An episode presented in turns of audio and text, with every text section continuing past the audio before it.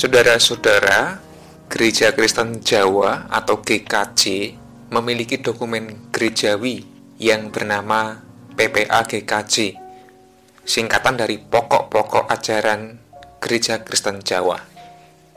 Nah, sesuai dengan namanya, dokumen ini memang berisi pokok-pokok ajaran. Ajaran gereja itu ada sangat banyak, sumbernya dari Alkitab, dari tradisi, namun juga dari pengalaman hidup sehari-hari. Dari sekian banyak ajaran itu, ada pokok-pokok yang memang menjadi perhatian bagi GKJ. Nah, hal-hal itulah yang kemudian dimuat dalam dokumen yang disebut dengan pokok-pokok ajaran GKJ.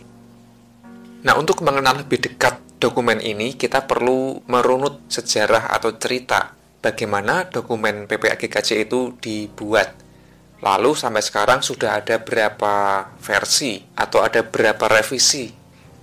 Dengan demikian, saudara-saudara, sebagai warga GKJ, kita bisa mengenal lebih dekat gereja kita, apa yang menjadi pokok ajaran, apa yang menjadi pemahaman, apa yang harusnya kita ajarkan, atau ajaran mana yang semestinya dihidupi oleh GKJ, kita perlu mengenal. Terlepas kita setuju atau tidak, terlepas bahwa PPKGKJ itu punya keterbatasan, tetapi paling tidak kita perlu mengenal sebelum kita kemudian mendiskusikan atau mengkritisinya. Nah, beginilah selayang pandang tentang sejarah PPA GKJ. GKJ lahir pada tanggal 17 Februari tahun 1931.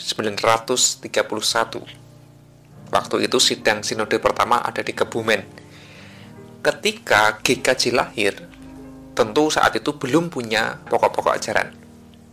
Namun, GKJ saat itu mempergunakan sebuah dokumen yang disebut Kitab Piwulang Agami Kristen. Kitab ini adalah terjemahan dari sebuah dokumen yang bernama Katekismus Heidelberg. Katekismus Heidelberg adalah katekismus atau bahan ajar yang digunakan oleh GKN atau Gereformeerde Kerken in Nederland. Ya waktu itu menjadi gereja tanda kutip gereja induknya GKJ dari Belanda begitu. Dan katekismus itulah yang diterjemahkan dalam bahasa Jawa dijadikan pedoman pengajaran. Bagi warga gereja yang sudah sepuh saat ini tentu mengenal dokumen katekismus Heidelberg itu di zaman-zaman itu memang sangat ngoyot, mempengaruhi pemahaman dan pengajaran dari warga gereja. Nah, piulang agami Kristen itu dipakai sampai tahun 1996. Barulah GKJ punya pokok-pokok ajaran sendiri di tahun 1996. Jadi setelah 65 tahun berdiri sebagai sebuah sinode, barulah GKJ punya PPA sendiri. Nah, sebelum beranjak tentang PPAGKJ, kita perlu sedikit mengenal apa itu Katekismus Heidelberg. Katekismus Heidelberg disusun pada abad ke-16, tepatnya di tahun 1563, yang waktu itu disahkan di Jerman oleh Raja Friedrich ketiga. Katekismus Heidelberg ini disusun oleh dua orang teolog dari kota Heidelberg. Jadi Heidelberg memang nama kota di Jerman. Nama penulisnya adalah Zacharias Ursinus dan Kaspar Olivianus. Nah, Ursinus dan Olivianus ini menyusun katekismus atau pengajaran berdasarkan pola pikir Johannes Calvin, reformator gereja dari Geneva, Swiss. Nah, karena katekismus Heidelberg ini beraliran Calvinis dan kemudian gereja-gereja Calvinis itu berkembang di Belanda, maka katekismus ini juga diterima oleh gereja-gereja di Belanda, terutama gereja yang beraliran Calvinis, termasuk GKN yang kelak datang ke Indonesia. Nah, saudara-saudara, berdasarkan kenyataan ini kita perlu menyadari bahwa Katekismus Heidelberg disusun abad ke-17 oleh orang-orang Eropa diterapkan dalam konteks Eropa yang zaman itu punya pergumulan dan punya situasi yang khas. Sementara GKJ lahir di Indonesia abad ke-20 awal. Tentu sudah tiga abad berlalu, tempat yang berbeda, budaya yang berbeda, zaman yang berbeda. maka ajaran-ajaran dalam Katekismus Heidelberg meskipun banyak yang masih relevan, namun banyak juga yang kemudian sudah tidak lagi relevan. Maka setelah 65 tahun GKJ menggunakan dokumen itu, lalu memutuskan untuk yuk kita bikin pokok-pokok ajaran sendiri. Nah, ide itu muncul sejak tahun 1984 dalam sidang sinode yang ke-17 Nah, mengapa ide itu muncul? Pertama, karena GKJ sebagai gereja mandiri itu perlu menentukan sendiri ajarannya, tidak melulu manut ajaran gereja Belanda. Yang kedua, warisan teologi atau warisan gerejawi berupa dokumen katekismus itu perlu disikapi dengan kritis, tidak ditelan mentah-mentah. Yang ketiga, kekritisan itu diwujudkan dengan cara mendialogkan warisan dengan Alkitab kalau ternyata ada penafsiran-penafsiran yang sudah tidak relevan, maka perlu dikoreksi dan diubah agar semakin bertanggung jawab dan semakin relevan dengan perkembangan zaman. Bagaimanapun, kata Kristus Barat itu adalah bikinan manusia, Ursinus dan Olevianus. Betapapun mereka canggih dan hebat, namun tentu ada kekurangannya, maka perlu ditinjau ulang.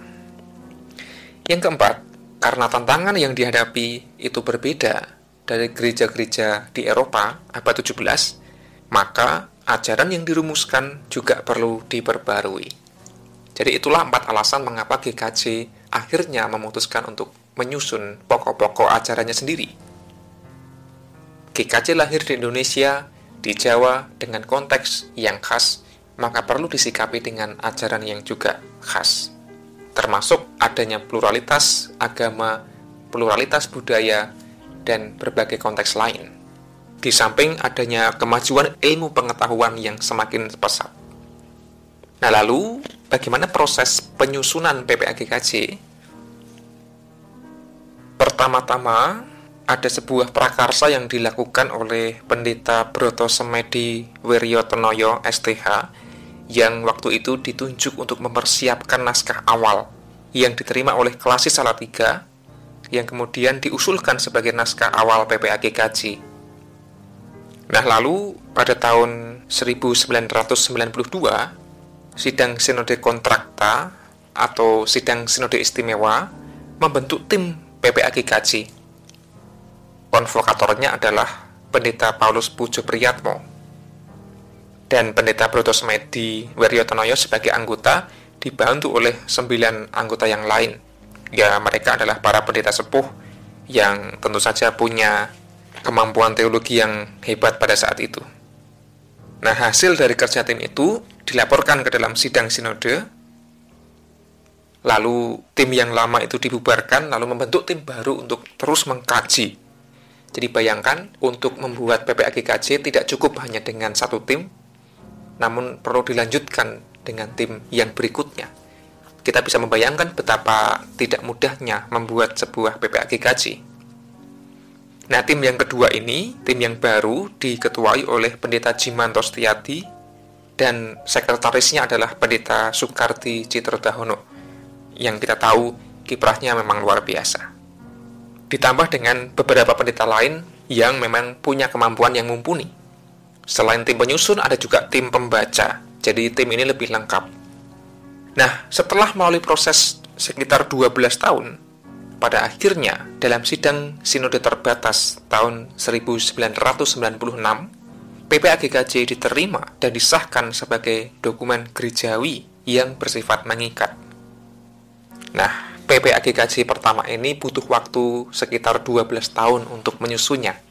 Betapa ini adalah dokumen yang luar biasa yang perlu kita hargai jerih payah para penyusun para peneliti, para pembaca, dan juga persidangan yang memang membahasnya dengan serius pada zaman itu. PPAGKJ yang pertama, versi tahun 1996, diberlakukan. Dalam praktiknya, muncul berbagai reaksi, baik reaksi positif maupun reaksi negatif. Ada yang menganggap bahwa PPA edisi 96 ini sudah cukup, sudah memenuhi kebutuhan masa kini GKJ, namun ada pula yang beranggapan bahwa cara pembahasannya itu sangat akademis, terlalu ilmiah, sehingga warga gereja yang sederhana mengalami kesulitan untuk memahaminya. Nah, lalu dalam sidang sinode tahun 2000 menugasi deputat keesaan untuk membentuk tim revisi PPAGKJ. Tugasnya ada empat. Pertama, menyempurnakan sebagian isi. Yang kedua, menyederhanakan bahasa. Tadi itu biar tidak terlalu ilmiah dan jelimet. Yang ketiga, menerjemahkan dalam bahasa Jawa dengan bahasa kromomatio. Yang keempat, menyusun buku penjelasan. Jadi bayangkan saudara sudah tersusun pun prosesnya lama, masih harus direvisi, disederhanakan, disusun buku penjelasannya. Nah itu diketuai oleh Pendeta Simon Rahmadi, sekretarisnya Pendeta Aris Widaryanto, lalu ada beberapa pendeta sebagai anggota. Lalu dalam sidang sinode tahun 2002, hasil tim tadi dilaporkan, namun sayangnya belum dapat selesai tugasnya Lalu dibentuklah tim revisi PPAGKJ yang baru, diketuai oleh Pendeta Andreas Untung Wiono, sekretarisnya adalah Pendeta Aris Widaryanto, dan dibantu oleh beberapa pendeta. Lalu hasilnya dilaporkan dan dibahas dalam sidang sinode non-reguler di Bandungan tahun 2005. Maka PPAGKJ kemudian diberlakukan dengan bahasa lebih sederhana yaitu edisi tahun 2005. Nah, PPAGKJ edisi 2005 kemudian diberlakukan kurang lebih 10 tahun, lalu kemudian mulai muncul ide-ide untuk kembali merevisi PPAGKJ karena ada berbagai perubahan yang terjadi. Apalagi kemudian pada tahun 2015 diadakan revisi tata gereja dan tata laksana GKJ maka PPAGKJ pun perlu diubah dalam rangka sinkronisasi dan penyesuaian. Nah, sampai akhirnya lahirlah PPAGKJ yang sekarang ini yang terakhir, yaitu edisi 2019, yang disahkan di sidang sinode di Magelang pada Desember 2019. Yang perlu kita cermati adalah bahwa sekalipun PPAGKJ sudah mengalami beberapa kali perubahan, tidak lantas kemudian menghapus sama sekali tradisi ajaran yang lalu. Ada beberapa poin dalam katekismus Heidelberg yang tetap dipakai, misalnya tentang prinsip-prinsip keselamatan. Namun dalam perkembangannya, ada banyak isu, ada banyak pasal yang kemudian lahir yang kemudian dikembangkan oleh PPAGKJ itu. GKJ dalam kemandirian untuk menjawab tantangan konteks yang konkret serta perubahan zaman dan kebudayaan yang dialami, GKJ mengembangkan pemikiran baru dalam mengambil sikap terhadap agama, kepercayaan lain. Ada juga perkembangan iptek, ada juga perkembangan kehidupan berbangsa dan bernegara. Nah, semua itu adalah poin-poin baru yang kemudian muncul dalam pokok-pokok ajaran GKJ. Memang dari awal, PPA GKJ disusun dengan pendekatan soteriologis berpusat pada keselamatan.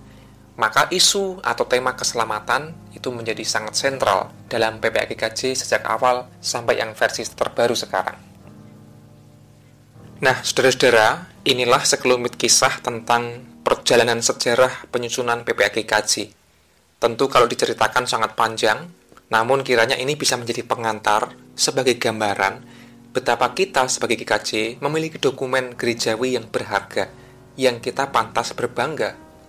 PPAGKJ perlu kita pahami, dan dokumen ini memang diajarkan dalam katekisasi-katekisasi, terutama persiapan bagi warga yang hendak baptis dewasa atau hendak mengaku percaya.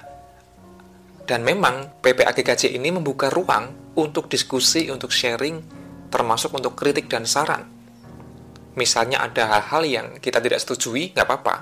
Atau hal-hal yang kita tidak pahami, nggak apa-apa yang penting kita mengenal dan kita sedapat mungkin menghidupi apa yang menjadi ajaran dalam pokok-pokok ajaran GKJ.